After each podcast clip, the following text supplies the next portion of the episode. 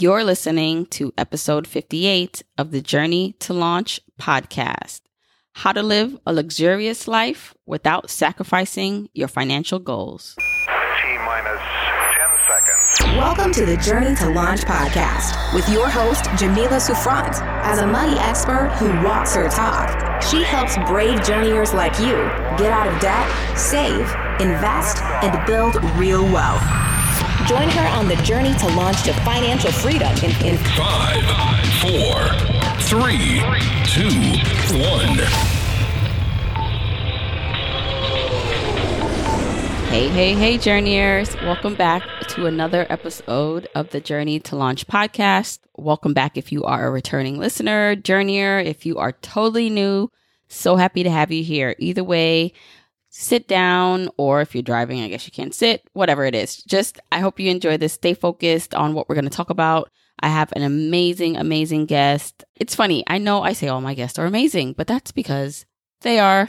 Okay, so I have a guest today who I'm excited to talk about because I believe she brings a different perspective from what I usually kind of bring on the podcast. And we're talking about someone who is in the personal finance space, does very well for herself in terms of hitting her goals, saving, investing, but she also likes nice things. And her name, or I should say, the name of her blog, the name of her brand is called The Luxe Strategist. And if you can't tell from her name, Lux means she likes luxury. She likes nice things. And I thought that was interesting because listen, when you come into this world of personal finance, especially financial independence, you don't have too many people talking about the nice things that they like or have. There are a lot of talk around frugality and minimalism, which is fine, totally goes in line with being thoughtful about how you spend. But what about if you're a person who does like nice things, who does like more designer handbags or shoes or goods? How do you weave that into your financial independence journey? And so I wanted to have Lux on to talk about how she's doing that. How is she affording the things that she values while saving and still investing towards her goals? So just a little bit more about Lux. Lux is the child of low income refugees from a third world country. So she wasn't born with a silver spoon in her mouth. Her dad finished third grade and her mom is still illiterate in every language. So she's the first person in her family to graduate high school and then college. And so even after living in the US for 30 years, she says her mom still works at the same blue collar job, never making more than $14 an hour. So this is a woman who really understands what it's like to come from nothing and who has worked her way up into a career in which now can sustain her lifestyle, but she's still really smart about her money. And why I like her brand and what she talks about is her tagline is personal finance for people who like nice things. And she believes that it's not that you can't like nice things and not be smart with your money. Those are not things that are mutually exclusive. You can do both. And she's going to share how she's doing that. Before we hop into this episode, want to say if you're enjoying the podcast, please continue to share with your family and friends. You can do that by sending them this episode, sending them the podcast, asking them if they heard it. You can also talk about it on your social media. So if you're on Instagram, Twitter, Facebook, just on your regular Facebook um, profile to say, hey, have you checked out the Journey to Launch podcast and direct people there? It is how this podcast, how this message, how the movement journeyers will get out there more. So I appreciate that. You can follow me on all social media channels as Journey to Launch. I am on Instagram, Twitter, and Facebook as Journey to Launch. You can also join the thriving Facebook community. Go to journeytolaunch.com slash community. Also, stick around because I'm going to talk about my favorite budgeting app, YNAB, and it goes so hand to hand well with this episode because we're talking about being able to afford the things you want in life, you know, whether that's luxury or not. And how do you do that? You do that if you understand your income and expenses and you do that with a budget. So I'm going to share a little bit in the middle of the episode why I love the budgeting app YNAB and why you should check it out. If you want the episode show notes for this episode, go to Journey to Launch com slash episode 58. Oh, I guess I should mention the reason I call her Lux is she's actually anonymous. So she doesn't share her information or her profile or anything on her blog. So I call her Lux because that's part of her blog name. So that's why I'm calling her Lux and not another name. All right, let's get into this amazing conversation with Lux. Hey, Journeyers. I'm really excited about this conversation that I'm going to have with today's guest, Lux. Hi, Lux. Hey, Jamila. How are you? I'm doing awesome. How are you? Good, good. So I am speaking to Lux today, everyone, because I really dig her blog and her Twitter and Instagram and just all her social channels talking about her personal finance journey. And what I really like about Lux is that she is a girl who loves nice things. And I thought it stood out for me from most of the financial community where there's a lot of talk about being frugal and not spending money. It was refreshing to see a point of view of someone who is thoughtfully spending money, buying luxury things consciously that they love and enjoy. And I figured I have a lot of journeyers who are like that, who like nicer things, who like luxury things. So I thought it'd be great to have Lux on to share her journey and how she goes about her personal finance. Once again, welcome Lux. Thank you so much for having me on. I'm super excited to chat about all this stuff. yeah. And so just a background, like again, I said I found you on Twitter, went to your blog and really just enjoyed your take on personal finance because it's different from what you hear where most people are not wanting to spend money and why maybe the most inexpensive thing. You're focusing on luxury, on quality purchases of items. So can we just go to what that's all about for you? Did you always enjoy the finer things in life? No, I definitely didn't. For me, frugality means something totally different from the normally interpreted definition is. For me, frugality is more about maximizing the value of what you're getting. And that doesn't always mean just not spending money or spending the cheapest or buying the cheapest item that you can. But to answer your question, no, I was not always into the finer things in life. Since your podcast is called Journey to Launch, I should maybe talk about my background a little bit. Yeah, let's go there. Yes. So my parents are immigrants from a developing country. My dad only had a third grade education, and my mom never went to school, so she actually can't read or write in any language at all. So I had a really unique background where I was like a latchkey kid and I was home alone with my sister since I was like four years old. And we had a super simple lifestyle, didn't go on vacations, no activities, no summer camps, went clothes shopping once a year. I really learned how to do so much more with less, I think, with that kind of background. Mm-hmm. Now, would you say then having less growing up and having to be more resourceful, it helped you not only value money, but did it also kind of push you to want nicer things? And I know people are like, okay, what do you mean by nicer things? They're probably like, okay, you're kind of being vague here. yeah. We'll get into the kind of the things that you like, but do you think that also kind of pushed you to say, hey, when I get the opportunity, I'm going to be able to buy that thing I always wanted or what I couldn't afford before? I think that that is a common way of dealing with a childhood that is kind of limited. But I think for me, it's a little bit different because I always felt I had enough. And that's because I didn't really know that I was different. I wasn't really around other people that were kind of in a different socioeconomic class.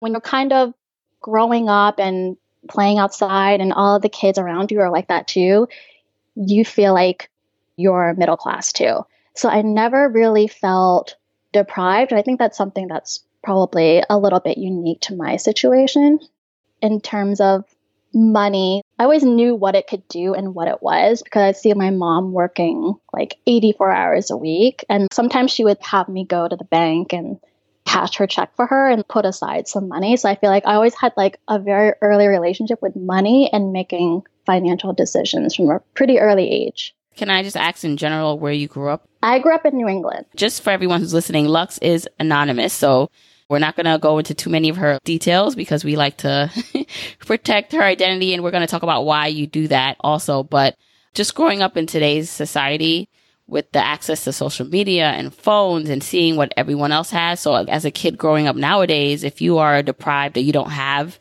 as much as someone else, it's easier for me to see that. It's easier for that child to see that and maybe want more. I don't know if you felt that growing up to what you see happening today with kids growing up. Yeah, definitely. I mean, I grew up in a small town, so I feel like the pressure to have things was so much greater, and also the pressure just to conform to what everybody else is doing. But I also think that when I grew up, we didn't really have social media when I was a smaller kid. Mm-hmm. So I feel like I kind of escaped a lot of that sort of comparing and maybe wanting things. I mean, sometimes I would sit in class and I'd hear people rattling off all the presents they got at Christmas. And I was just kind of like sit there quietly because my sister and I just had this one Christmas present to share. And one of the big reasons why not having all this stuff really bothered me was because I could see that it wasn't like my parents were depriving me. They were just doing the best that they could.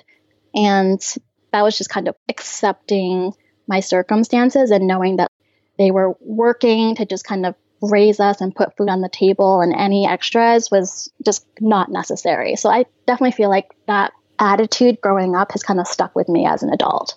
And you talk about a lot in your content about being self reliant.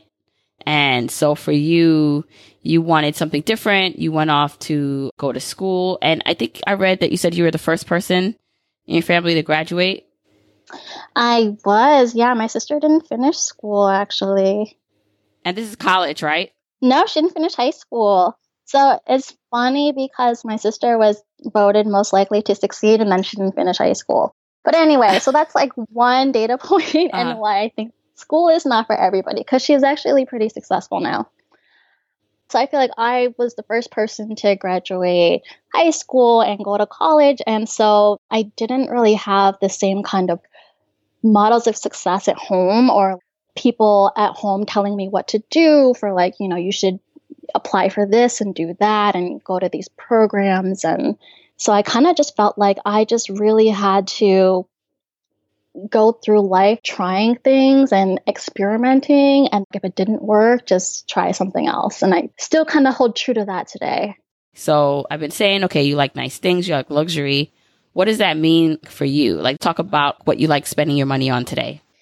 The big thing that I spend my money on today is definitely travel, mostly international travel. I try to prioritize as much as possible.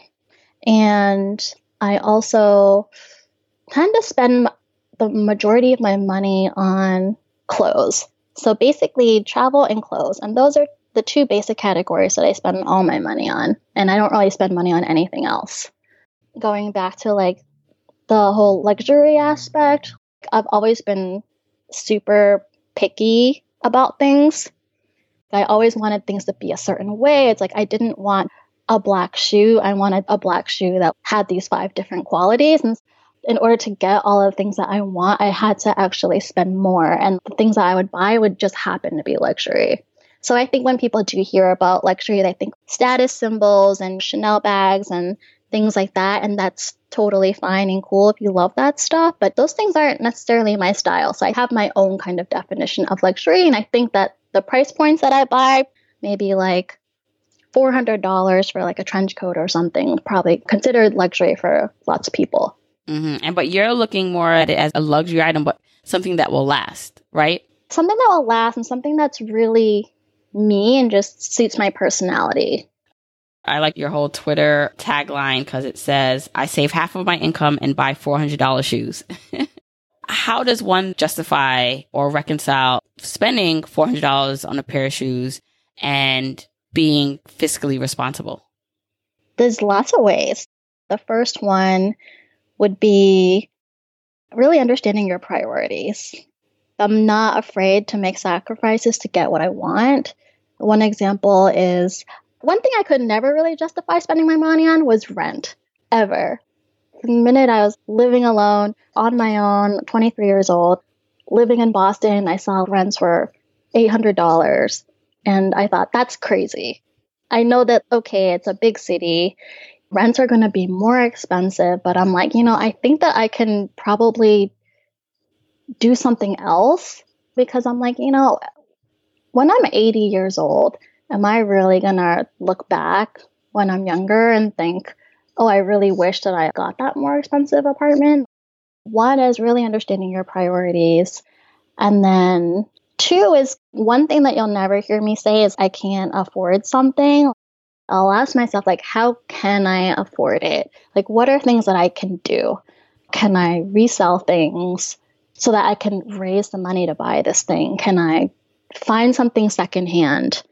Maybe not the best example, but buy an individual stock and maybe make some money. But I think looking for ways to find a way to get what you want. And then in terms of justifying it, I think that as long as my financial goals are being met, I basically can do whatever I want with my money. So I think in terms of financial goals, you have to know how much you want to save and have a concrete number so that you have a specific guideline that you just don't ever cross.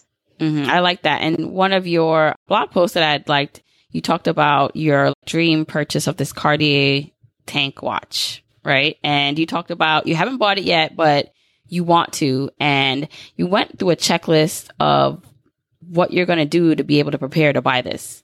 And you kind of mentioned some of it here. So can you just go through some of that? Cause I'm sure people are like, wow, like that sounds like it would be a lot of money. So how are you going to do that, Lux? And just talk about that a little bit. Okay, yeah. So the watch that I want, I think retails for about 4600 which I'm lucky enough that I do have that money, but I really don't want to spend that amount of money because I hate paying retail because clothes and a lot of luxury items are basically like cars where like you take them home and then they depreciate immediately. So again, just kind of going back to like really trying to pinpoint the value of things definitely drives what I do. The first thing that I was definitely trying to do was looking for a secondhand watch because, like I said, they definitely depreciate and something like having resale value is really important to me. So the idea that like maybe I could buy a secondhand watch for maybe twenty five hundred or three thousand dollars, and if something if for some reason I don't like it anymore and just resell it back for about the same price, super appealing to me. Mm-hmm. I try really really hard not to spend my day job money on luxury goods because for some reason I segment how I spend my money. So I feel like if I'm going to spend money on a luxury thing that I really don't need, I want to find another way to raise the money. So things that I've done would be like taking on a part time job or doing a side hustle or selling some things on eBay or buying this individual stock, which I don't recommend for anybody else unless you are okay with losing all your money. Mm-hmm. Um, but in my case, I got really lucky. Looking for ways to come up with the money, even using apps like Stash or some of those other apps like squirrel away little small amounts of money periodically so that you're kind of always saving in the background. Yeah, and I actually really like the fact that you talked about buying it secondhand. Because a lot of the times, like you said, it's like a car, it depreciates as soon as you walk out of the store with it. So if you can buy something that's still has been taken care of secondhand, you're going to save a lot of money. And I really like you saying that you don't like spending your day job money on it. So if you really want this extra item, you're going out and you're hustling for it. And I would imagine you appreciate it even more because you have to put all this extra effort into getting it, right? I was able to raise the money now, but I'm taking my time actually buying it. So actually there's two outcomes. The longer you wait for something, you could either stop liking it or it's just so much sweeter once you actually get it. Mm. So I'm hoping for me it's the second one.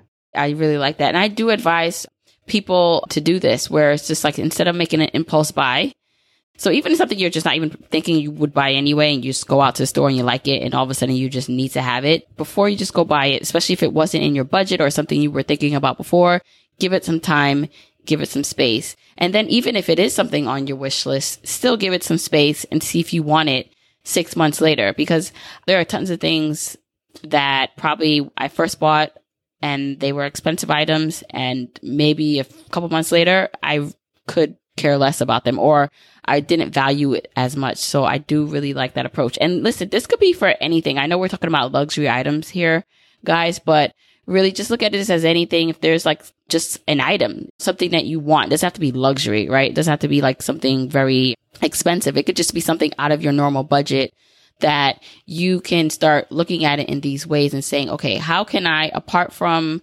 my day job or apart from my goals, how can I reach this? How can I attain this item or this goal and start working towards it that way?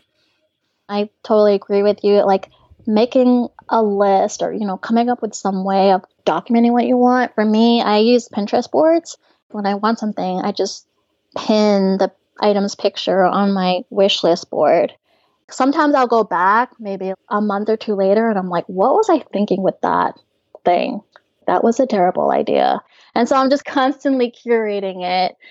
And then I think, yeah, it really does help kind of stave off some of the bad decisions too. Hmm And then you talked about you went to school, graduated, and you say this a lot in your content. I'm not sure if you said it yet on the podcast, but you didn't graduate making a lot of money. So you worked yourself up. You, you've increased your income, but talk about how you did that because I'm sure there are listeners saying, well, okay, I also have an eye for the finer things, but I'm in no position to buy anything really nice right now.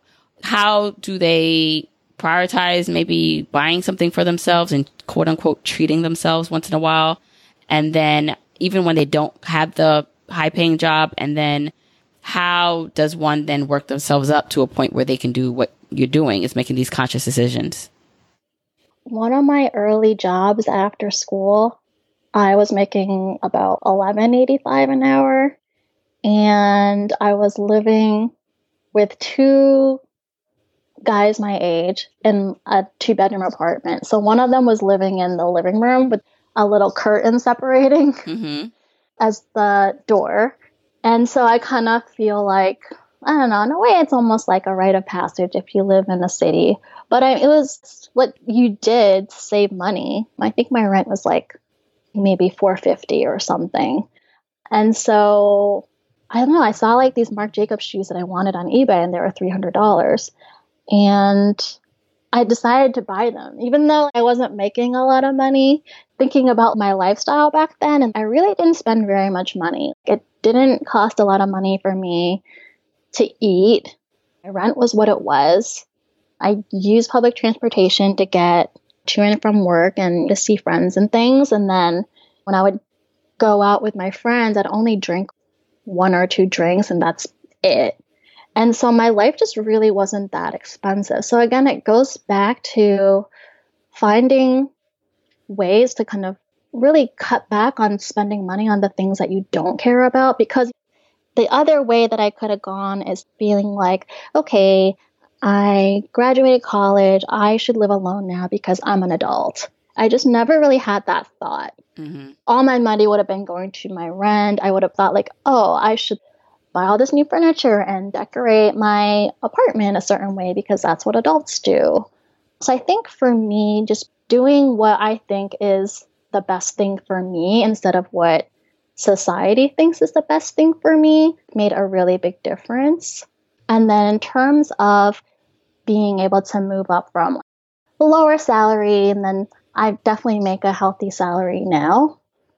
My first full time job salary was $33,000. So that's low for even lots of people now. And you were in New York City, or where were you at that point? I was in Boston. Boston. Okay. Yeah, so it's pretty expensive too.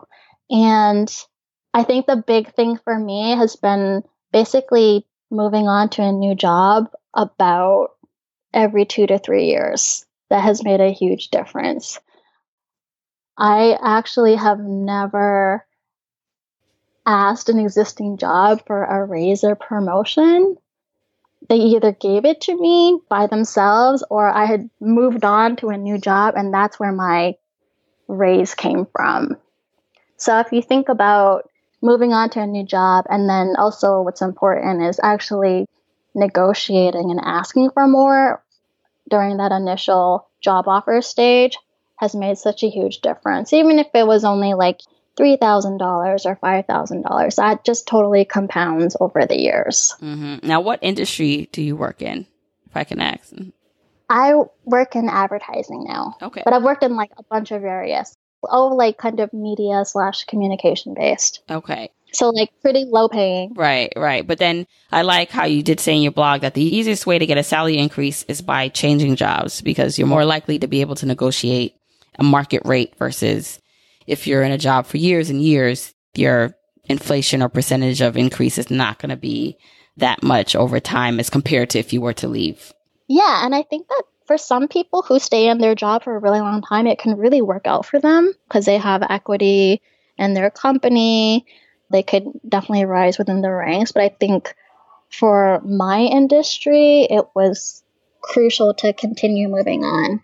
And yeah, I think that has been the number one way for me to increase my salary. Right. And I can tell you're in New York City because I just heard uh ambulance or fire truck. You just.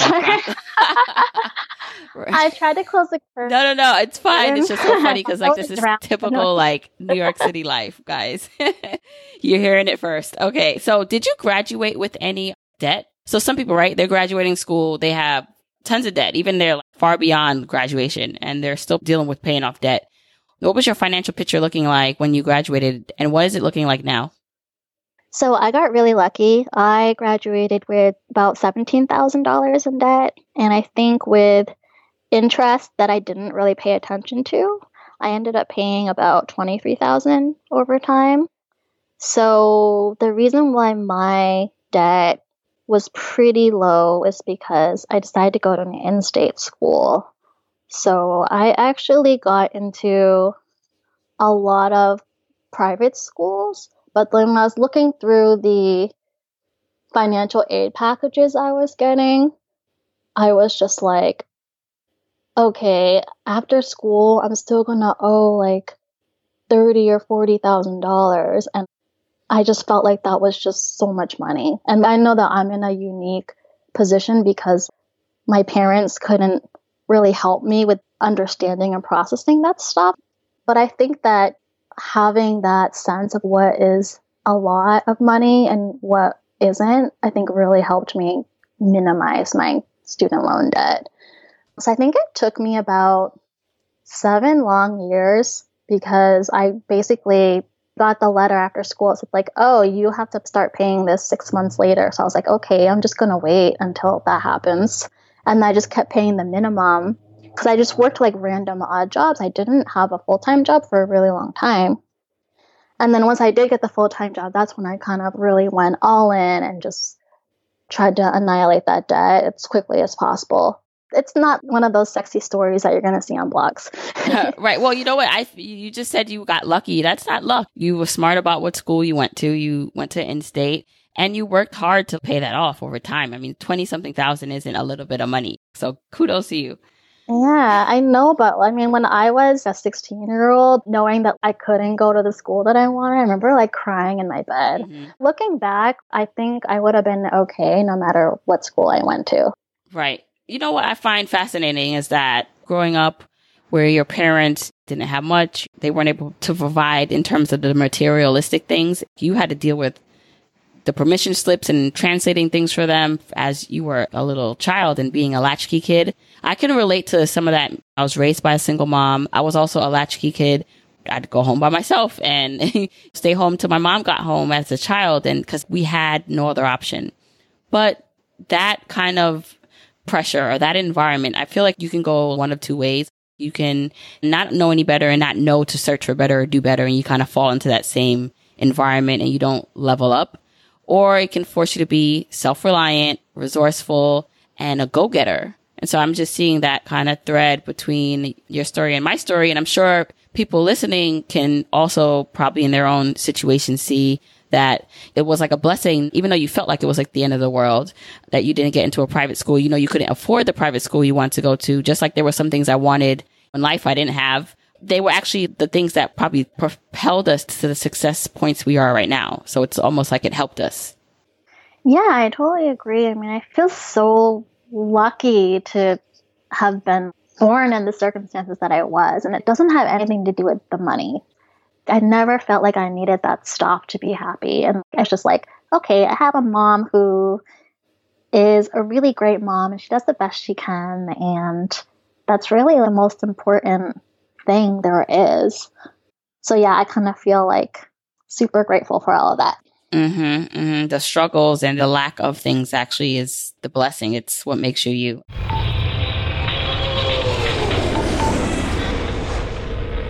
Okay, gather round journeyers. I have a special, special treat for you. My favorite budgeting app, YNAB, which stands for You Need a Budget, is giving something really special to journeyers for being a journeyer. So this budgeting app is the same budgeting app that I use, that my husband used, that we used together to save $169,000. Now, no, this budgeting app will not give you $169,000, but what it helped do for us is figure out where we could save more money. So after we decided we were going to aggressively save and invest, we put a lot of that money. So about half of that money was to go to our pre-tax retirement accounts but the other part of the money was what we got home in our take home pay. And so how were we able to still live a life we enjoyed, still do the things that matter to us as what Luxe is talking about in this episode, but still save? We budgeted and we used this amazing budgeting app. And I know a lot of you guys are struggling with budgeting and getting a system that works best for you. And YNAB, I think, is a great, great place to check out because it really is a slick, useful tool that you can use on your desktop or on your phone to figure out what you're spending, to keep track of it. Your partner, if you're budgeting with a partner, can also look at it on their phone or on their computer. And it's a really cool way to really keep track of your finances. So YNAB is giving two months. That's two months free for journeyers who want to try it out. No credit card required. How amazing is that? Typically, they only give like one month free. They're giving you journeyers two months free to try this out. Give it a chance. No credit card required. And you can figure out how to budget, how to figure out if this system works for you. And it works for us. So I'm hoping that you'll enjoy it too. So if you want to check out your two months free of YNAB, go to journeytolaunch.com slash YNAB. Once again, that's journeytolaunch.com slash YNAB to get your two month free trial today. All right, journeyers. Now, in terms of your prioritizing, even though you are making some nice purchases, one that you're planning to make is this Cartier watch, you make sure that your financial goals and that your current situation is in the right place. So can you just talk about like you're maxing out your 401k. You're making sure you're putting your financial goals first and then you're able to spend freely on the things that you value, right? That's my recipe for not feeling guilty about spending money. I think guilt when spending money is actually a big issue for a lot of people. Even if they have the means, I don't know, maybe they grew up in an environment like when their parents talk about money and they were like always arguing or like it was talking about money always meant something bad. So I feel like it's something that a lot of people have to work through.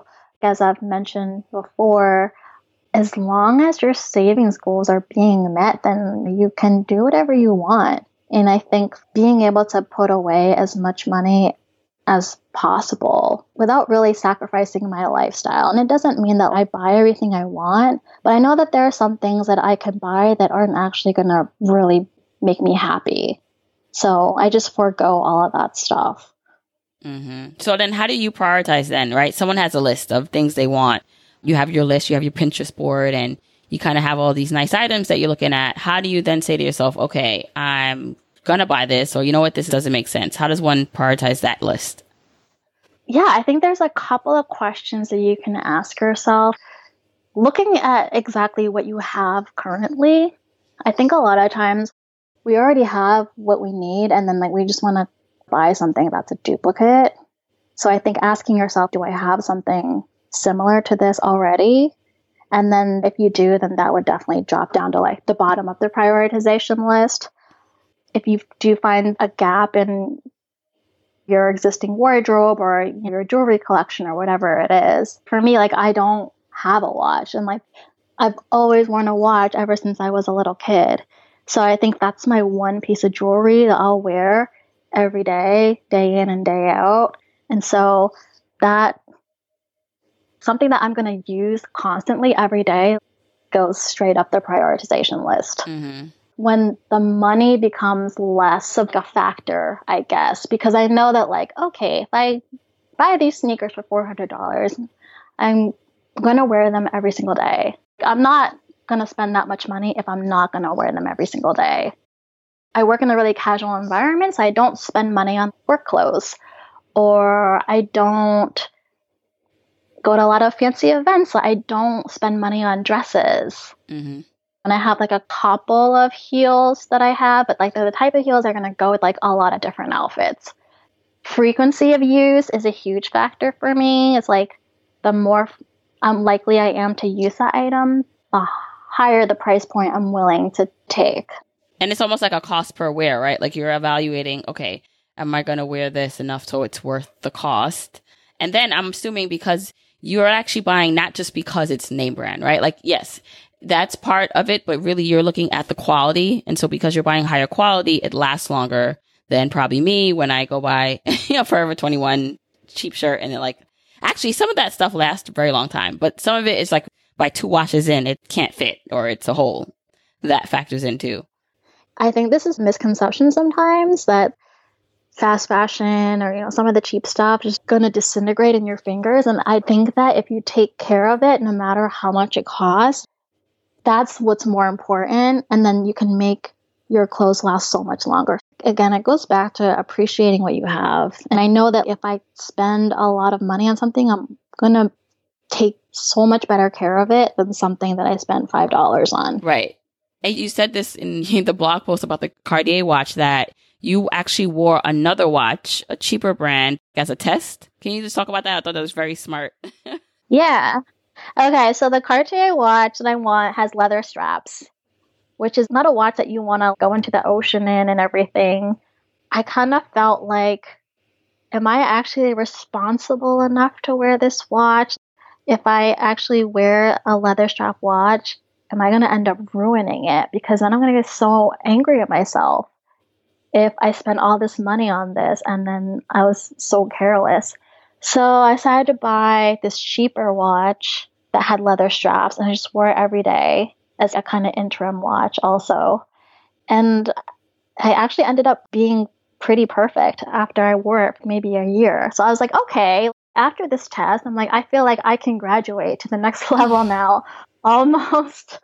But yeah, I think it's an unusual idea, but I kind of feel like sometimes if you're not sure about whether or not you can handle something, maybe like a less expensive version could be a good idea. Although I usually advocate for people just kind of saving up for what they really, really want because I've found that when I settle on things, it's almost always a bad idea and I end up never wearing it. Well, there's like two things going on there. One is the idea of testing something out to make sure you appreciate something. It almost reminds me of you appreciate the little bit that you have and then you'll be rewarded. The universe will give you more because you appreciate like the little bit. So the fact that you did take good care of the watch that you had, it wasn't like the expensive, really, really nice one that you wanted, but it was a watch that did its job that served its function and you respected it. You took care of it. And so it's just like, because you can honor that, you can graduate to the next thing. Like, I feel like that's one thing. And then the second thing is kind of buying something cheaper and you really don't like it and you're kind of like bridging the gap just to get by when it's just not going to be worth it because you're never going to wear it or it's really not going to make sense in the long run. So it's like almost two different things, but they're both good points to talk about. Sometimes people balk when they see like, "Oh, you spent $60 on a t-shirt. That's insane. You can just get one for $10. But I know that like if I get the $10 one, it's not going to have all the qualities that I want. And I'm just never going to end up wearing it. And also like when you do that, it kind of makes you into a natural minimalist and you just naturally have less stuff cluttering up your house and less stuff to take care of. Yeah, that's an excellent point because, you know, I asked you earlier about the whole minimalism and frugality thing. And I definitely see how buying higher quality, more expensive things can lead to actually becoming more of a minimalist because you don't have to buy 10 shirts for $10 if you have two quality shirts for 50 you have less things yeah just a couple more points I really want to get into because I really thought they were um, just nice to mention is that you talked about making sure you were saving until it hurt. So can you just go through that and how someone can think about, all right, at what point can I keep pushing my savings rate, keep pushing how much I put into my retirement account until it's no longer comfortable and then talk about paycheck city. Okay, yeah. One of the things that I would do is I would kind of play around with my 401k contribution amount. When I first started saving and investing with a 401k, I had no idea how much I should actually be saving in this thing. So I thought, you know, I kind of started late. I probably should start saving as much as I can because I bet I'm behind and I need to catch up. So I was like, okay, I'm just going to try saving like 25% or something. Let me just see what happens. And then seeing if I could live off that amount. And then if there's an ongoing pattern where I'm constantly having to move over money from my savings to my checking account, then I know something's wrong. Contributing a lot of money to my 401k was definitely something that I did on purpose because I didn't want to get used to having so much money and then spending it all. Mm-hmm. So I always wanted to kind of live on the bare bones. So I think one of the ways that I would figure out how much money I could actually save, say like I got a new job offer, I would look at that salary and be like, okay, I need to figure out how much money I can save now that I have this new salary. And I haven't gotten a paycheck yet, so I had no idea. So I would go on to Paycheck City and plug in all the numbers. Paycheckcity.com, by the way. So just for people who are not aware, it's called paycheckcity.com and it helps you put in all your components of your paycheck, right? Yes.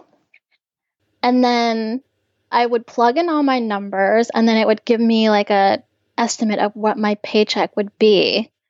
And then so I would subtract my fixed expenses like my subway pass and my rent and then I would use those numbers figure out these are the bare minimum expenses. Let me just try to save the leftover and then see what happens. And then, you know, sometimes it didn't really work out. So I was like, okay, I need to cut this down from 25% to 20%. But I think when I first started saving, I didn't have a very specific goal for what I was trying to do. So I thought it was probably not a bad idea to just try to save a lot. Mm-hmm. that sounds good. And that will maybe give me some options for later. Right. So you said you felt like you weren't on target. Are you on target now that you are aggressively saving so much? Yeah. And I think part of that reason is because every time I did get a raise, I would always bank the difference. Or I don't know, I got a tax refund or something, then that would always be saved. Mm-hmm. I always was very careful about keeping my lifestyle inflation down. I mean, obviously, as you get older and you make more money, it's going to naturally happen. But I think as long as you're conscious about it and you try to be like, okay, I got like a $5,000 raise, maybe I will use 20% of it to do something fun and then I'll invest it. That's another way if you don't want to invest everything. Yeah, that's a good tip. And something I always say to people just watch the lifestyle creep and invest your raises. If you're not putting it towards paying off debt and getting you further ahead, then put it towards your 401k or Roth IRAs and don't even think about it.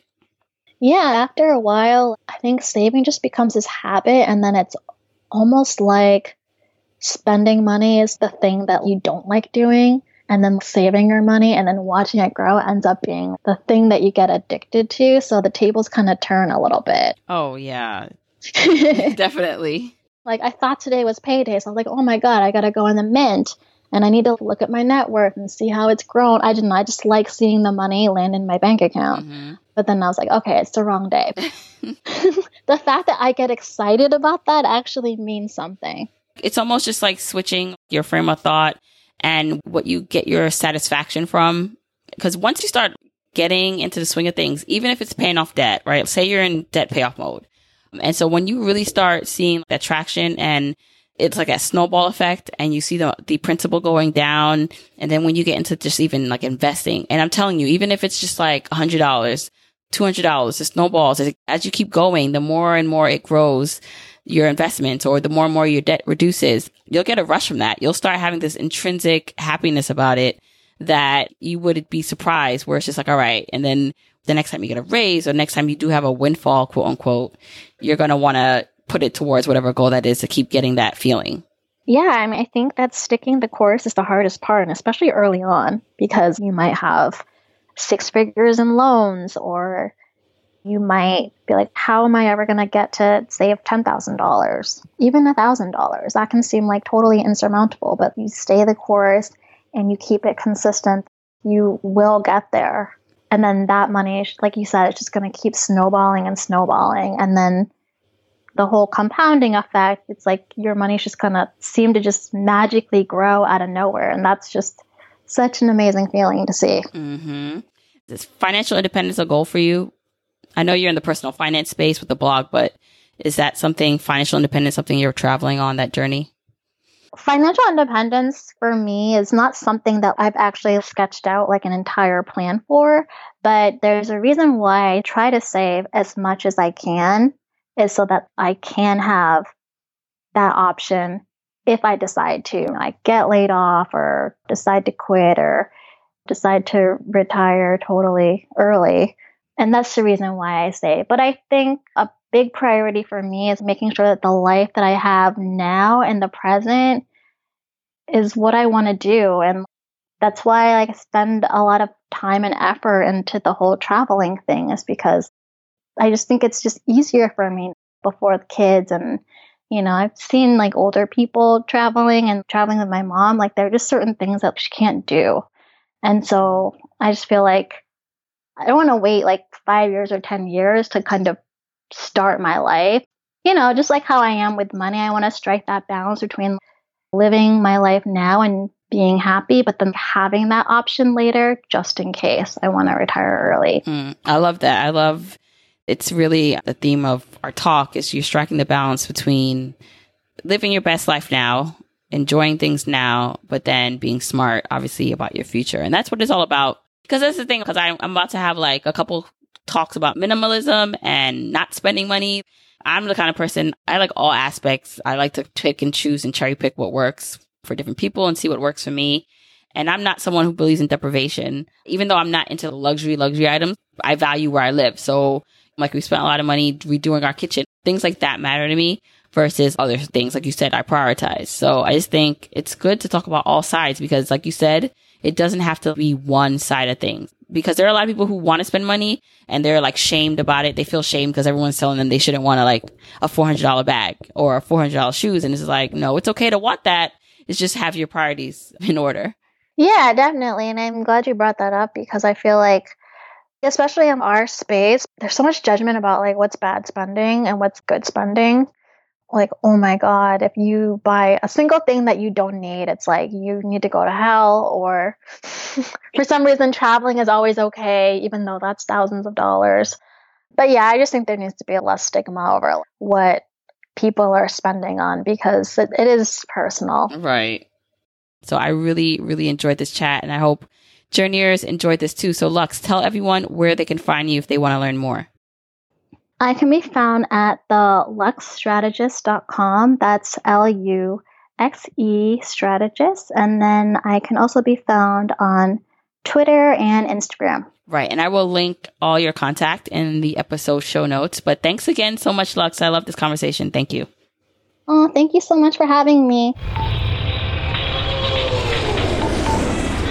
I really, really hoped you enjoyed that conversation with Luxe. As I said, you can get anything we talked about, find more about Luxe at journeytolaunch.com slash episode 58. That will take you to the episode show notes where you'll see the links to all her stuff and some of the blog posts that we mentioned.